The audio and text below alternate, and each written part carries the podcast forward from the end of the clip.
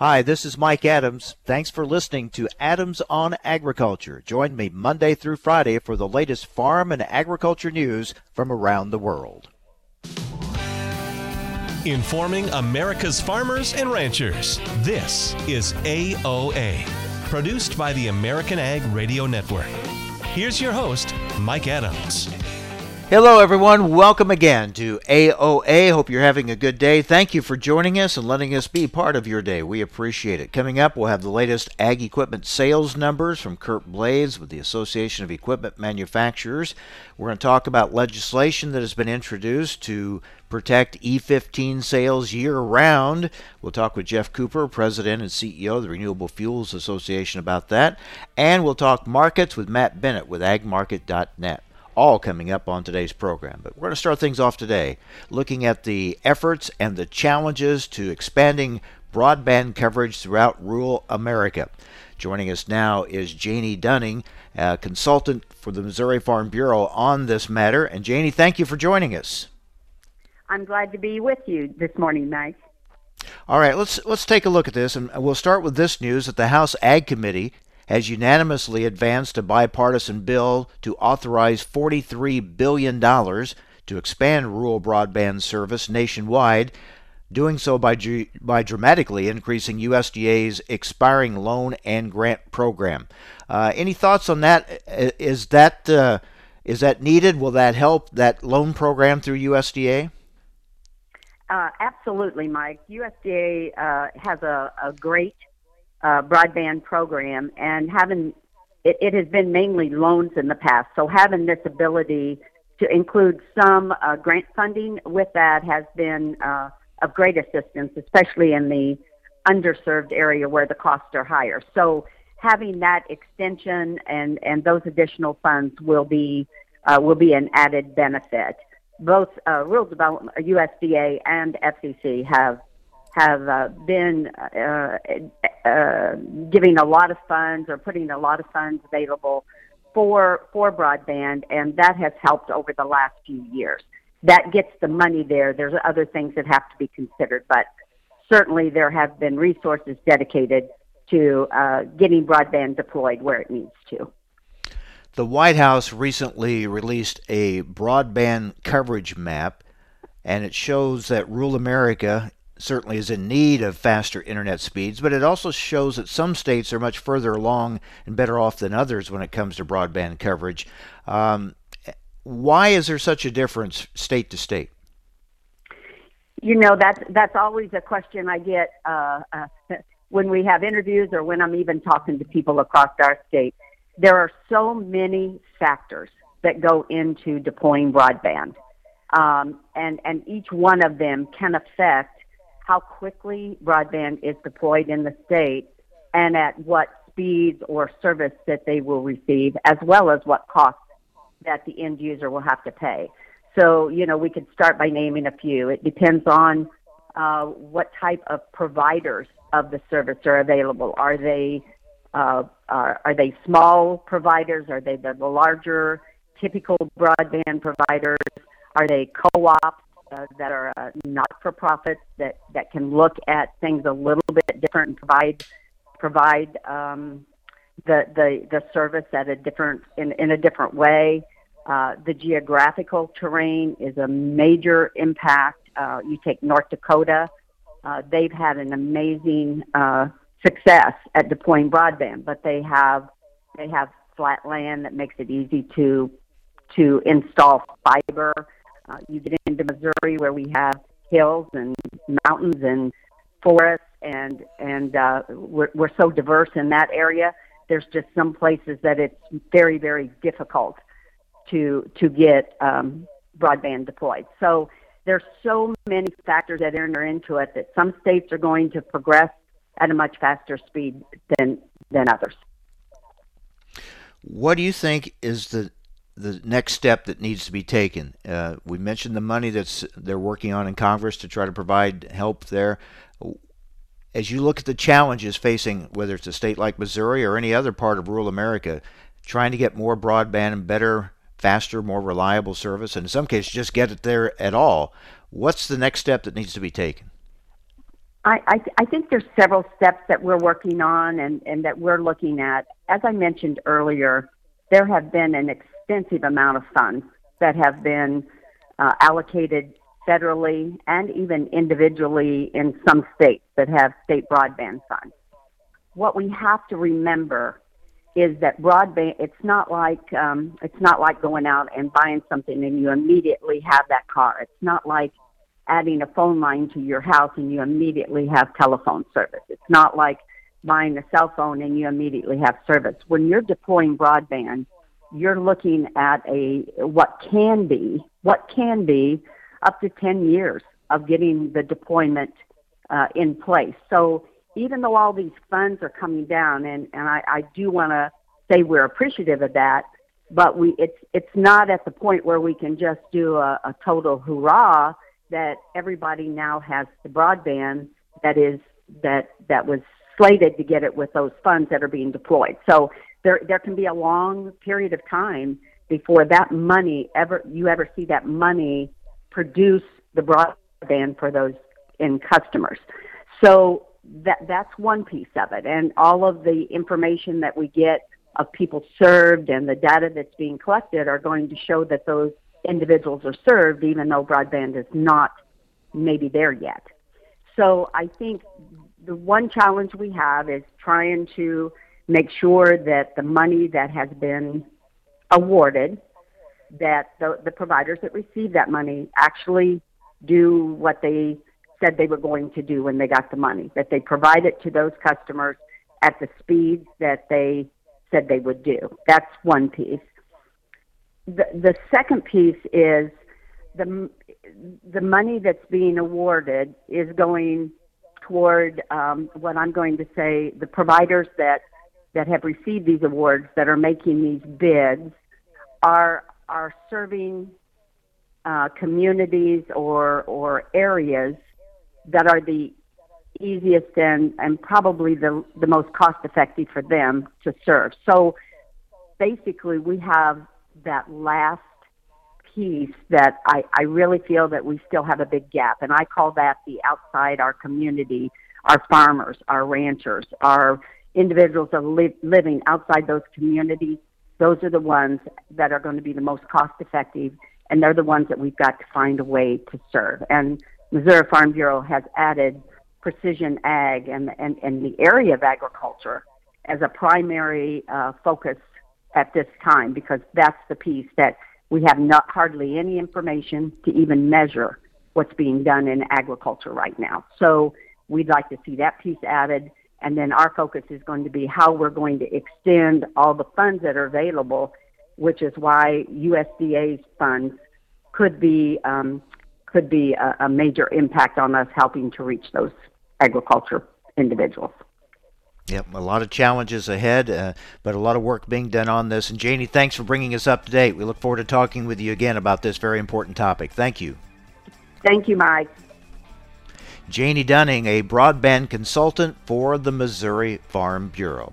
Up next, we take a look at the latest ag equipment sales numbers. What do they tell us about the ag economy? We'll get into all that with Curt Blades with the Association of Equipment Manufacturers next on AOA.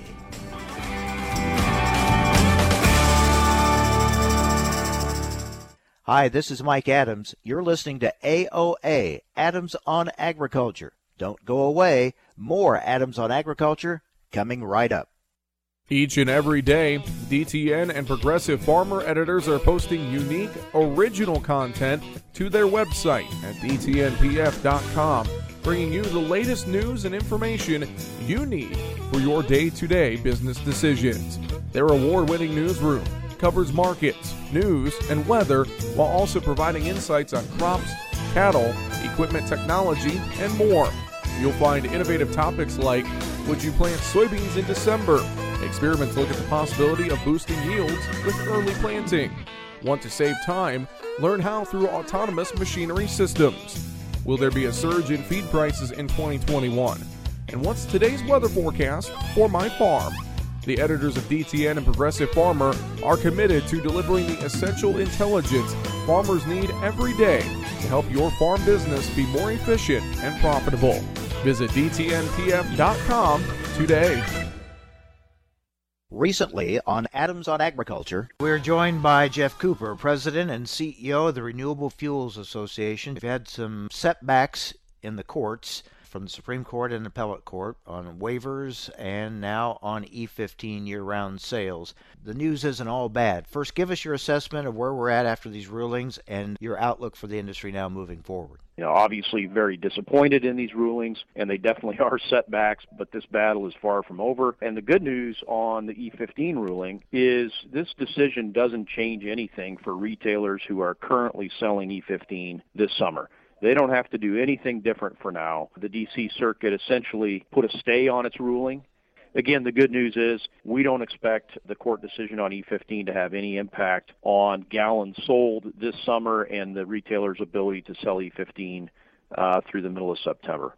For the information important to rural America, join us on Adams on Agriculture. Through the years, you've really kept up with the times. You're on social media. Like, like, dislike, block Maintained your health? 10,000 steps. I'm a beast. You even programmed your own smart home. In 10 minutes, remind me that I'm a genius. In 10 minutes, I'll remind you that you're a genius. If you can do all that, you can definitely save for retirement. Just go to aceyourretirement.org, a free online tool sponsored by AARP that can help you get on track with your retirement savings no matter your age. At aceyourretirement.org, you'll meet Avo, the friendly digital retirement coach, and in just three minutes, get personalized recommendations to help boost your retirement savings. They're easy to understand and work with your lifestyle. It's quick, easy, and free. Plus, it's brought to you by AARP, so you know they got your back. You are a genius. Take charge of your retirement. Go to aceyourretirement.org now. That's aceyourretirement.org. A message from AARP and the Ad Council. You're listening to AOA Adams on Agriculture. Hi, this is Mike Adams. You can rely on us for the latest farm and ranch news from around the world. Information America's farmers and ranchers need to know on AOA. Now, back to Mike Adams. Just following up on our conversation with Janie Dunning consultant on broadband for the Missouri Farm Bureau. This is such a critical area for the country, especially for rural America. I, I, I think what happens if you are in an area that has and you're fortunate enough to have good broadband service, you kind of get to where you think, well, probably everybody has it, but that is not the case. We have uh, areas in this country without it, and certainly areas without very reliable service or high-speed service. So, and it's becoming more and more critical in so many ways, uh, just uh, in our daily lives and uh, providing the services that people need, especially in rural areas. And um, we talk a lot about the advances in precision ag and things like that. Well, uh, so much of what we can do or hope to be able to do more of in the future revolves around having good broadband service. So this is a critical area, and uh, steps are being taken. Some states much further along than others, but uh, uh, still some challenges and issues ahead that uh, we have to work on. So we'll we'll be talking more about that issue certainly in the days to come. And again, our thanks to Janie Dunning for being with us for an update on that issue. All right, coming up, we're going to talk about some legislation that's been introduced to try to uh, uh, protect E15 year-round sales. Um, now that the courts have ruled against uh, that uh, ruling by the EPA. And uh, where do we go from there? Here, we're going to talk with Geoff Cooper, President and CEO of the Renewable Fuels Association, about that in just a moment. All right, let's go over now the latest ag equipment sales numbers as we do each month with Curt Blades, Senior Vice President of Ag Services for the Association of Equipment Manufacturers. Curt, good to talk with you again. Uh, I see we have uh, some declines in the numbers uh, this time. Kind of break it down for us. Well, I'll tell you what, we saw uh, you know, a little bit of decline on, in a couple of the categories in June for tractor sales, but the, you know, the real story is we still continue to be up for the year across all sectors. Uh, this month, we did see some decline in that uh, under 40 horsepower market that's been so hot for so long. Uh, we, and I think we're kind of maybe starting to find the level on that. But the other good news is that uh, 100 plus horsepower tractors are looking really good. And as you know, those are uh, those are ag tractors and good row crop tractors. So that puts a little bit of indication of where farmers' attitudes are right now. Curt, there are so many supply chain issues now as we're coming out of uh, the pandemic, and uh, we know there's some labor issues as well. Uh, where are we in being able, when a farmer wants to buy a piece of equipment, in, in getting that equipment to them? Well, you left out steel and transportation, but, mm. but yeah, there are supply chain issues around the around the around the globe, and I think you know what we're, what we're finding is that uh, you know the supply chain issues that exist in ag equipment are the same ones everywhere else. If you're wanting to buy a truck or you're wanting to buy a, a toaster, um, everything is on a little bit of a delay. I will say that uh, you know the, the best thing to cure the supply chain issues, uh, at least as it relates to ag equipment, is going to be going to be time. And it, from what I get indications of from our members, is that we're we're just kind of right around the corner uh, from this uh, this this shock to the system sort of being worked worked out. Uh, but I think uh, yeah, I think farmers can can still continue to uh, you know work closely with their dealers on on, on delivery and, and certainly early orders always help help the matter. But I think uh, I think we're in for uh, for a few more months of, of tight supplies, kind of around the world in this market.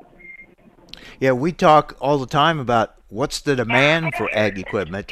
Uh, we kind of, in the past, have taken for granted that uh, the supply would be there, but now we have the supply issues. Can supply keep up with demand? Well, that's and you know that's what makes this even more complicated, Mike. Is that uh, we've got you know this this heightened demand that came out, came as a result of the pandemic that uh, is is is adding to the complexity of, of, of an already pretty tight supply chain. So, you know, if you look at those under 40 horsepower tractors, I know that those are on order for a little while. Uh, and same way with, uh, yeah, I think I think if you're ordering a, a, a big piece of equipment like a combine, that might be on order for a little while as well. So it's it's like uh, you know two things happening at once. The demand is up there, and the supply chain challenge supply chain challenge is happening at the same time, and that uh, creates a you know the tighter situation that we're in right now. Yeah, so you mentioned combines. As we look ahead to this fall's harvest, uh, the orders that were already placed for combines, uh, where are you in, in being able to uh, fill those orders?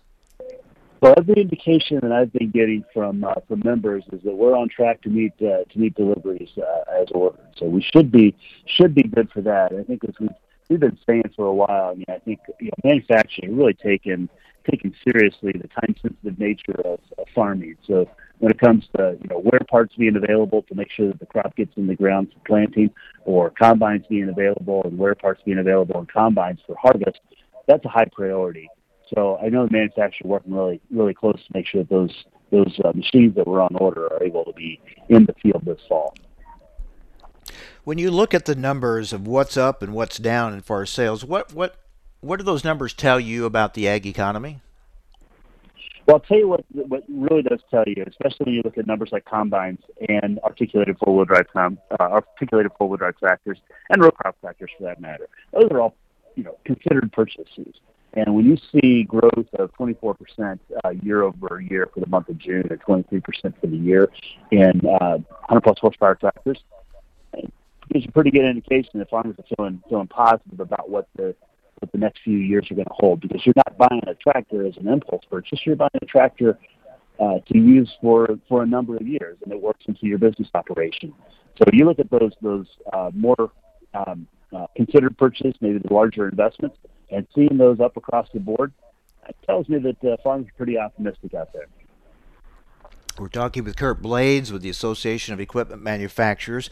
You hear some noise in the background. He's joining us from an airport. We appreciate his time. Curt, uh, we just, yeah. in the last segment, we were talking about the challenges uh, of getting uh, reliable, dependable broadband service uh, throughout rural America and uh, some of the progress that's been made, but some of the challenges that remain.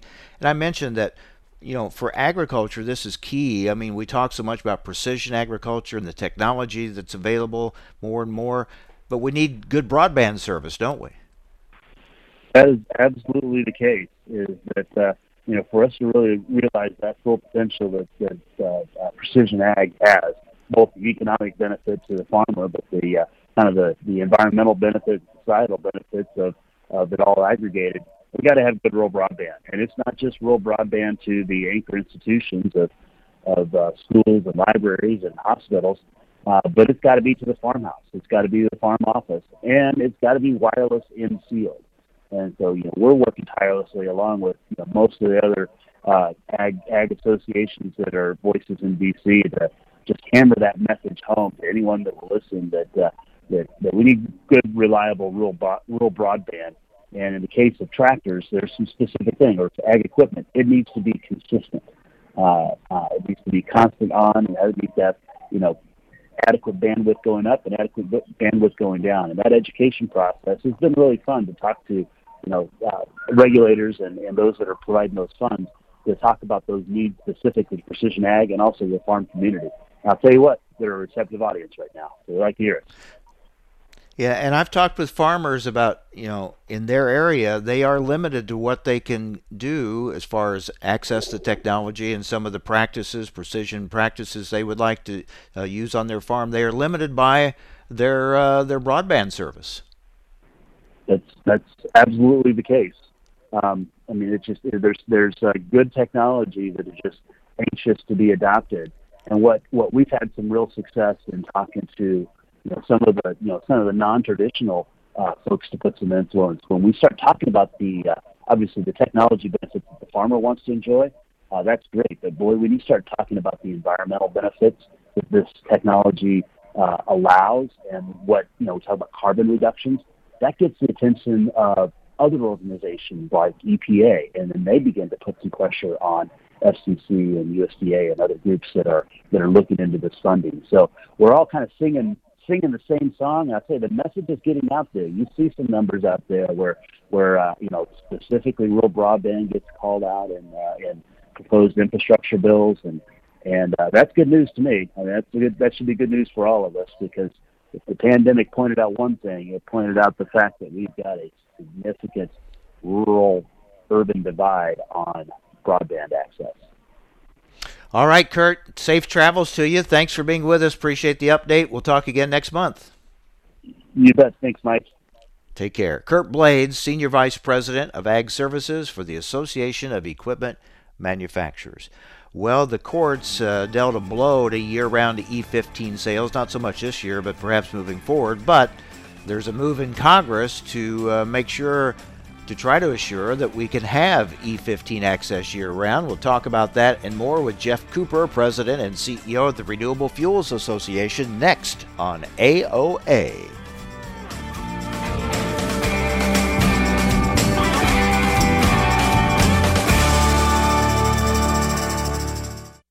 Hi, this is Mike Adams. You're listening to AOA, Adams on Agriculture. Don't go away. More Adams on Agriculture coming right up. Every Tuesday, we're sitting around the table, sponsored by CHS, where we'll be talking with folks from throughout the cooperative system. Join us as we discover what makes cooperatives unique when there are more options to do business with than ever before. We'll learn how farmers and ranchers like you benefit from a system where decisions are made by the members that own it. Tune in every Tuesday for Around the Table or visit cooperativeownership.com to learn more. DTN and Progressive Farmer bring producers the best content in agriculture. Each day, our editors post unique content to our website, bringing you the latest news and information you need for your day to day business decisions. DTN and Progressive Farmer provide insights throughout the year to questions like What is the outlook for corn yields in 2021? Will feed prices surge? What about land prices? And what's today's weather forecast for my farm? For more intelligence like this, visit DTNPF.com. You're listening to AOA. I'm Kirsten Rahl. The U.S. Drought Monitor continues to show severe drought in Iowa and Minnesota, and even worse in the Dakotas. Canada's crop continues to be threatened by adverse weather this week. Some traders argue that U.S. corn and bean production will also fall short of the USDA's forecast and further tighten carryout. Others point out yesterday's NOPA crush fell below trade estimates and was the smallest June crush in two years. September corn on the Board of Trade this morning, trading a penny and a fraction fraction higher at 565 and a half cent. The December contract up three and three quarters at 559 and three quarters. For soybeans, the September contract up 19 at 1413 and a fraction. The November contract up 17 and a fraction at 1397 and a fraction. For wheats, Chicago wheat December up 14 at 693. Kansas City wheat December up nine and three quarters at 660 and a half cent. Minneapolis spring wheat September up 17 and a half cent at 911 and a half cent. The December contract up 14 and a half cent at 895 and a half cent. In the weekly export sales report, it was a bit disappointing for live cattle as they only reached 9,300 metric tons, down 61% from the previous week and 44% from the four week average. On the Board of Trade, August live cattle up 15 at 121.27. The October contract up 20 at 126.72. For feeder cattle, September down 35 at 158.87. The August contract down 47 at 156.90. In lean hogs, August trading $1.52 higher at 105.80. The October contract up 82 at 90.22. In the outside markets, the Dow is down 53 points, the Nasdaq Composite down 7, the S&P 500 down 5, crude oil in New York, the August contract down 44 cents at 71.21 per barrel. The US dollar index is trending higher. You're listening to AOA. I'm Kirsten Rawl. 54. So basically, it's too late to start saving for retirement, right? Not right. Starting to save, even in your 50s, can really make a difference. Well, right now, saving seems hard to wrap my head around. Plus, with the way this year's been going. hey, listen, it's okay. You still got this. Just go to aceyourretirement.org. It's an online tool from AARP that can help you get your retirement savings on track no matter your age. It's free and only takes about three minutes. I like three minutes. Yeah, at aceyourretirement.org, you'll chat with Avo, the friendly digital retirement coach. Just answer a few questions and you'll get a personalized plan and tips to help boost your retirement savings. Tips that are easy to understand and tailored to your lifestyle. I like that too. Plus, it's sponsored by AARP, so you know they got your back. Just head to aceyourretirement.org and make your plan to start saving for retirement. Thanks. That's aceyourretirement.org. A message from AARP and the Ad Council. Hi, this is Mike Adams. Thanks for listening to Adams on Agriculture. Join me Monday through Friday for the latest farm and agriculture news from around the world. Information America's farmers and ranchers need to know on AOA.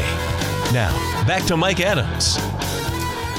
Well, the Fuel Ethanol Workshop was held this week in Iowa. Keynote speaker was Geoff Cooper, President and CEO of the Renewable Fuels Association. He joins us now. Geoff, thanks for being with us. So, how was the, the workshop? What was the mood, the attitude there after uh, what's been a rough few weeks uh, here lately for the biofuels industry? Was it upbeat or, or would you say somewhat down?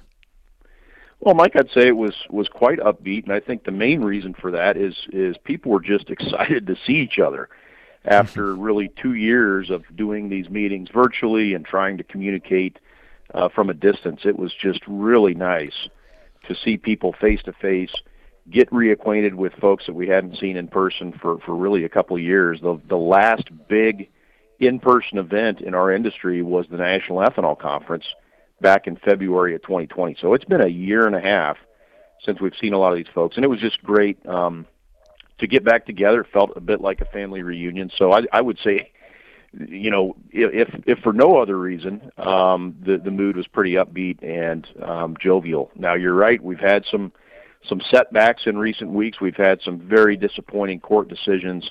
Um, but I, I was reminded this week just how resilient this industry is um, and just the character of the folks in this industry. We're not going to let a couple of court decisions get us down or deter us from continuing to move forward uh, with with our mission to expand the production and use of, of ethanol. Yeah, this industry has uh, taken a lot of blows over the years and uh, had some down moments, but uh, always bounces back. Very, very resilient indeed. Um, I know a lot of the focus uh, has been on waivers, but also on the recent E15 ruling, uh, the court's uh, ruling against the year-round E15 sales. But now we have a move in Congress to address that issue. Tell us about that.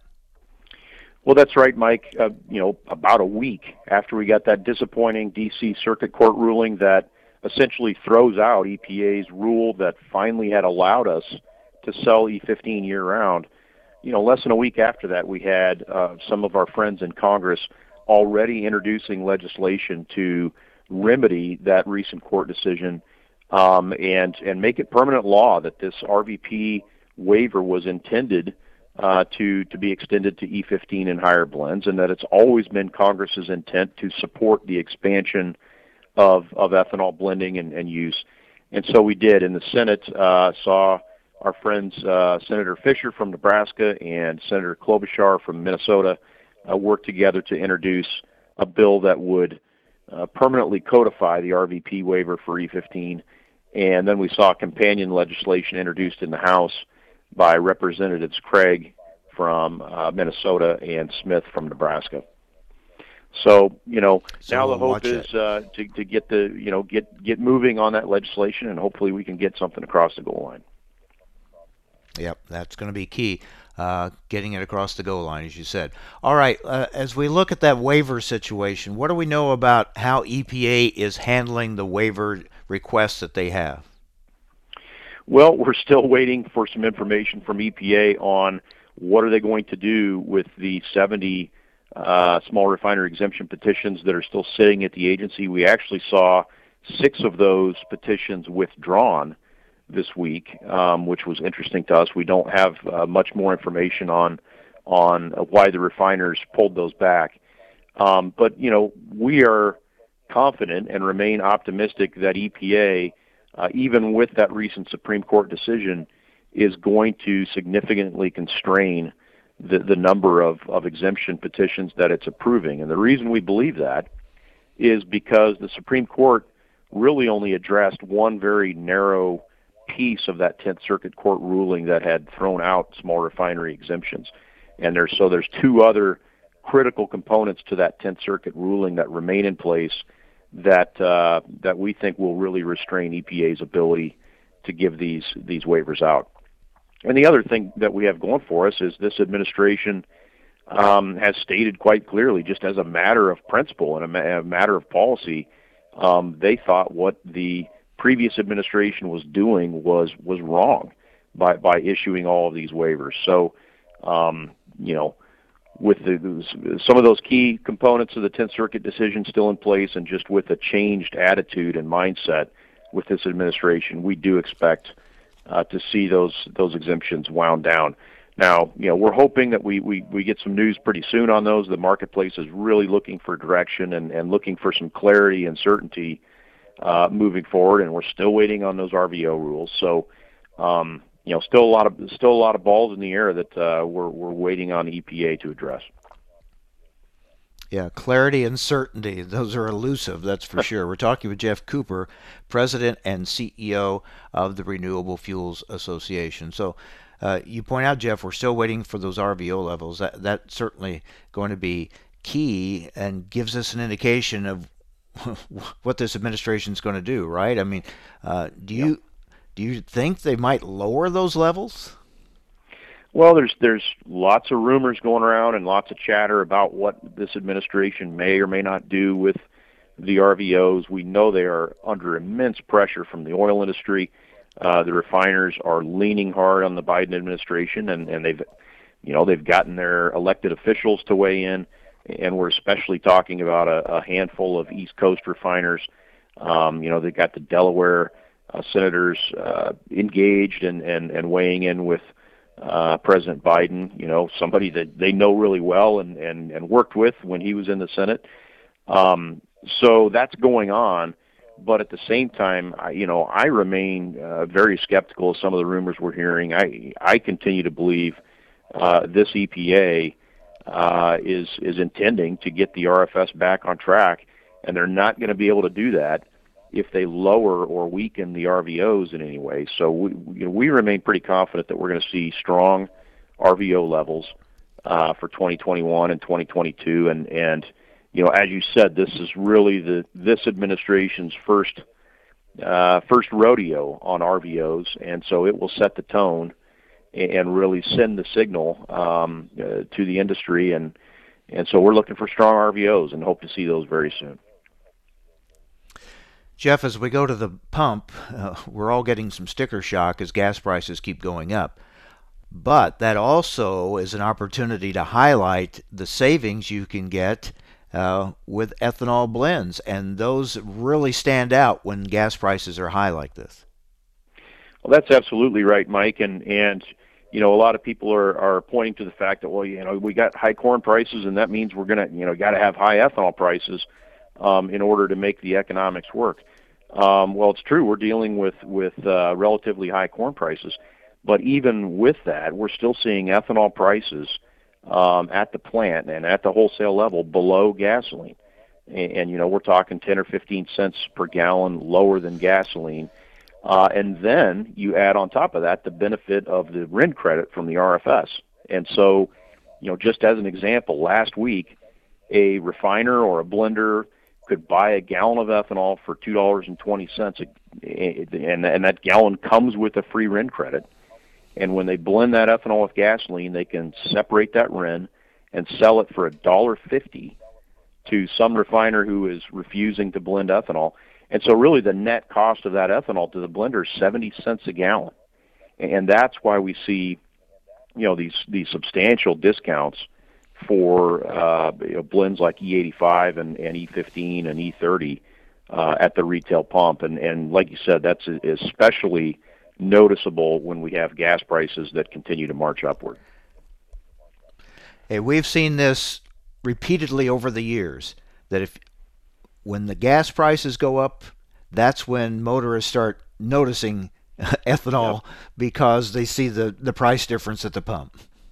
That, that's that's absolutely right, and and we have seen historically our strongest months for E85 sales and, and E15 and other higher blends have been when we have elevated gas prices because you, you're exactly right. That's when that differential, that difference really um, becomes uh, magnified, and and we are seeing E85 in some places being sold for you know a, a dollar, dollar and a quarter less per gallon at retail than E10 and and so that you know that that that gets people's attention.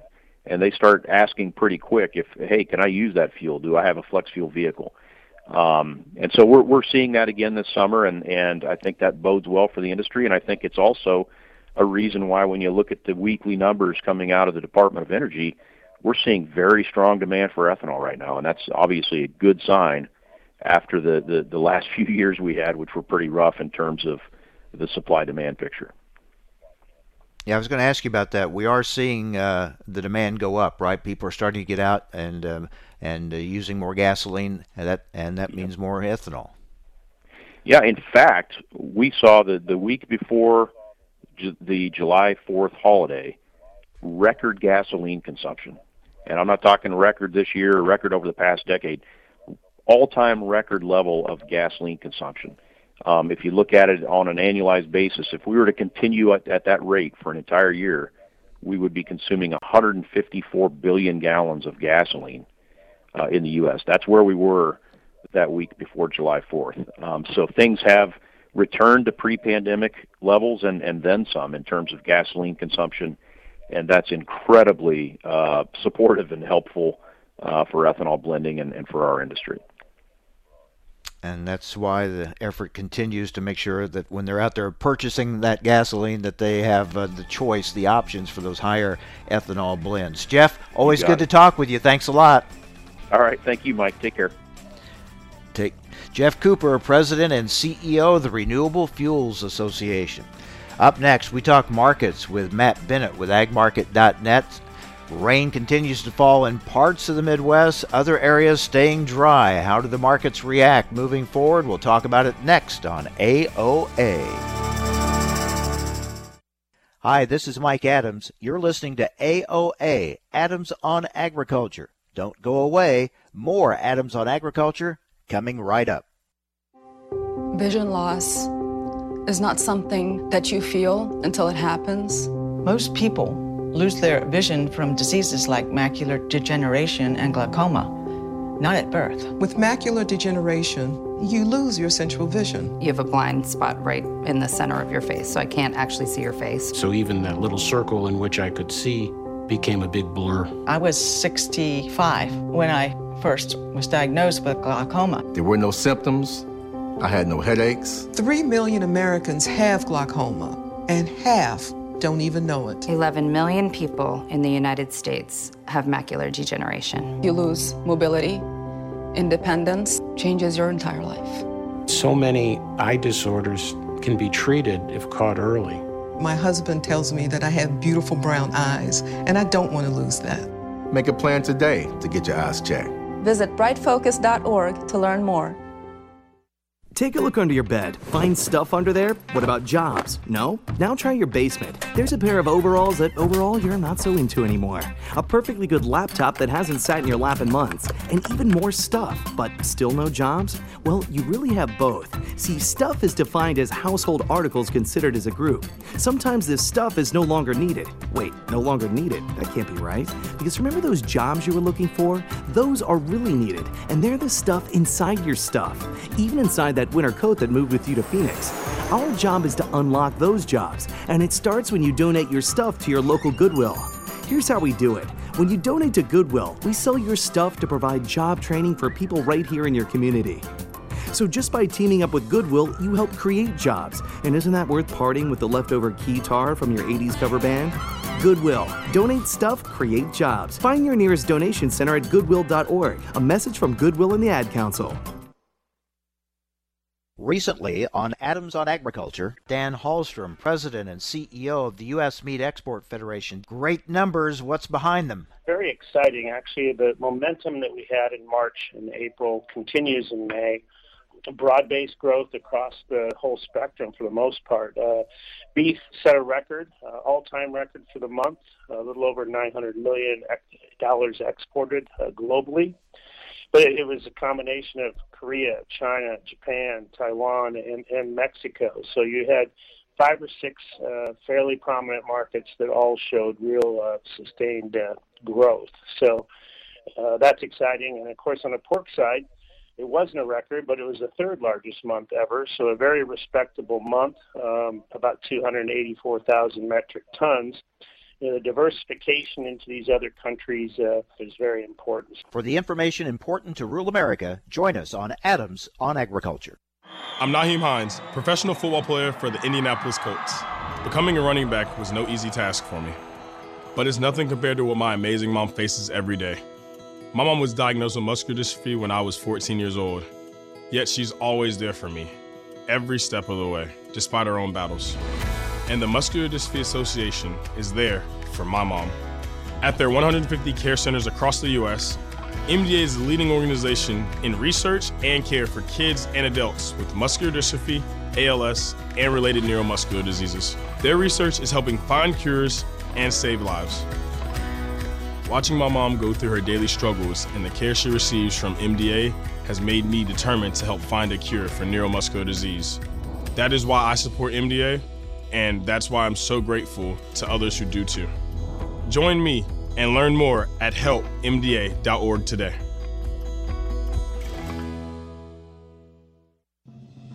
Adams on Agriculture prides itself on bringing top leaders in the ag industry right to your radio speakers. AOA wants to continue that conversation right to your fingertips. Follow AOA on Twitter at AOA underscore talk show and Mike Adams himself at the handle Mike Adams Ag. You will receive real time highlights of the show and keep up with which convention or industry meeting AOA is attending. That's AOA underscore talk show and Mike Adams Ag. We hope to see you online. Blood clots can happen to anyone. Up to 900,000 people in the United States are affected by blood clots each year, and 100,000 die from them. Blood clots don't discriminate. You or a loved one could be at risk right now. The good news is blood clots can be prevented. Knowing the risks and symptoms are key. On average, one person in the United States dies of a blood clot every six minutes. Don't let that be you or someone you know. Learn more at stoptheclot.org slash spread the word. You're listening to AOA Adams on Agriculture. Hi, this is Mike Adams. You can rely on us for the latest farm and ranch news from around the world. Information America's farmers and ranchers need to know on AOA. Now, back to Mike Adams. All right, let's talk markets with Matt Bennett with agmarket.net. And for those that may be listening in areas where it's really dry, you may want to cover your ears for just a moment. But we're going to talk about more rain in central Illinois, where where Matt and I live. And uh, I don't know about you, on your side of the state, Matt, another inch and a half to inch and three quarters where I'm at over west of you. Uh, I mean, we've we've had uh, good moisture throughout this growing season. Oh mercy, uh, we've had plenty, uh, no question about it. And uh, overnight, actually, I doubled you up. Uh, we were anywhere from three two to three five. Wow. Uh, over around Mattoon, I heard guys I had five to six inches. So uh, too much rain for the beans. Let's just be honest about it. It's definitely hurting the beans at this stage. But the corn looks good. I think the corn's far enough along. Uh, you know, it's pollinated for the most part in our part of the world, and it certainly isn't hurting for moisture. So uh, yeah, there's going to be holes out in the field, no question about it. But I think there's going to be some incredible yields at the same time. So uh, it's going to be a mixed bag, definitely a mixed bag. And not every people are just don't want any more rain right now in our part of the world, uh, and I hate that for those that really need it because uh, I'm sure they don't want to listen to this too much. Yeah, I wish we could spread that out. But you're right. We're starting to get in some of these areas that look to have very, very good production this year. If the rains keep coming, then that's going to be cut back because, as you said, uh, too much rain and holes in the fields and things like that. So uh, we're kind of really kind of on the edge here, aren't we? Uh, getting a handle on production for this year. We know the very dry areas, and now if the good areas are having some pro- may get into some problems, then you got with the tight uh, stock situation. What do you see moving forward with the markets? Uh, you know, it's going to be a, a tough one to figure out, to be honest. You know, Mike, I don't know how many times we've come in here in the month of July and had such broad, widespread rains in states. Mm-hmm. Now, I know North Dakota's dry. I know parts of South Dakota and Minnesota are dry, uh, and even up in, like, for instance, parts of Iowa. But uh, let's face it, a lot of folks have had a lot of rain in July, and typically when that's the case, it's uh, Katie bar the door to the downside for this market. Uh, so what's going on? You know, how come we rallied this week? You know, a couple of different things. Obviously, where it's bad, the forecast is for things to get worse. Okay, so anyone who is excessively dry in the upper northwest uh, definitely has got a, a tough forecast headed their way. The 18, 14, 8 to 14 day looks rough as can be. Uh, the carryout levels, stocks usage levels, uh, extremely tight on both old crop and new crop corn uh, depending on what kind of yield you're going to use, of course. But you know, there's uh, there's still a lot of folks out there that uh, are very well understanding that uh, you're going to really struggle to get above 1.5 billion bushels unless you significantly change the old crop balance sheet. Now, one way you could possibly do that, we really need inspections to be solid. The last several weeks of the marketing year, we're going to lose a little bit in my opinion, and add some to that carryout just on exports. But regardless, it's still a tight situation, and that's a big reason why you're continuing to see the markets uh, doing what they're doing here this week. And we've also seen in uh, par- in big parts of the Midwest cooler than normal temperatures for pollination time. Yeah, I mean it's been really good uh, weather. I mean I know some people seem a little concerned about the cloud cover. Uh, but at the same time, I think that you're you're you're in really good shape. I don't think you're going to have any major pollination issues, but I did see a couple of people post uh, to Twitter uh, down in the Delta that they'd had either rain or cloud cover uh, during the heart of their pollination, and it ended up with uh, you know uh, a significant amount of tip back. I don't know if that was very widespread or not. I sure hope we don't see that much in in my part of the world because again, uh, these corn plants in, in in your area and in my area really haven't hurt too much this year really haven't uh, seen too much in the way of stress, and I think you could see some awfully good yields, uh, which is certainly uh, something that we'd like to see. Uh, you know, given the last few years and kind of struggles that we've seen, this would be a really good year for all of us to heal up. We're also reminded, as I often am reminded by farmers, that uh, we're a long ways from having the crop in the bin. And that doesn't that add to that volatility, that uncertainty with the markets? Absolutely. You know, you talked to a producer, you know, in the heart of Iowa last year uh, before the derecho went through, and uh, no doubt they felt like they were uh, sitting pretty, you know. And the unfortunate fact of the matter is that even in the month of August, you can see your hopes dashed pretty quickly and change everything, not only about this marketing year, but next one as well, because obviously it posed a lot of issues for those producers here in 2021. But Uh, the market uh, knows that the areas that are good, we need to remain good and to excel uh, if we're going to pull up the areas that aren't very good. And uh, looking at again the six to ten and ten to fourteen, it looks uh, to me that we're going to add some stress. And now, fortunately, those of us who have had a lot of rain are going to be able to withstand that uh, for the most part. Uh, at the same time, soybeans are probably going to need another drink later on, uh, even for those of us that are saturated right now. But uh, bottom line is, we need the weather to be much better overall uh, than what it's been here, uh, or at least what the forecast is suggesting that it's going to be. So, what kind of questions are you getting from producers, and what are you talking with them about as far as marketing strategy? You know, how far do I push my sales? You know, I'm getting out a lot. Uh, you know, so a producer who's sitting here in Central Illinois who thinks that you know they've quite frankly got a 200 plus yield, uh, they're looking at 550 plus corn. You know, 565 on the board, uh, and so there's a lot of 550 fall delivery out of the field bids right now floating around. And I think a lot of producers are sitting here saying, you know, why wouldn't I get to, for instance, 200 bushel an acre sold if they think they've got over 200 that they're going to grow?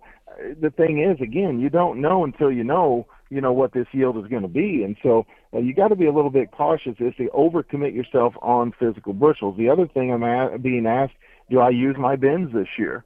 I mean, that's a great question, Mike, because uh, what are you going to do if you're if you're harvesting, for instance, 200 plus corn? I know not everyone's in that situation, but if you are, and you're able to sell at five to 550 out of the field, maybe even six, uh, what is the incentive to put it in the bin? And uh, the thing is that I think a lot of folks are going to sell out of the field this year, which might make it a very interesting proposition later on for those that still got corn in the bin. Yeah, a lot of questions, and uh, it will be interesting. Good to talk with you, Matt. Thanks a lot. Absolutely. Thanks, bud. Take care. Matt Bennett with agmarket.net. That does it for today and for the week. Have a great weekend. Thanks for joining us. Talk to you again next week right here on AOA.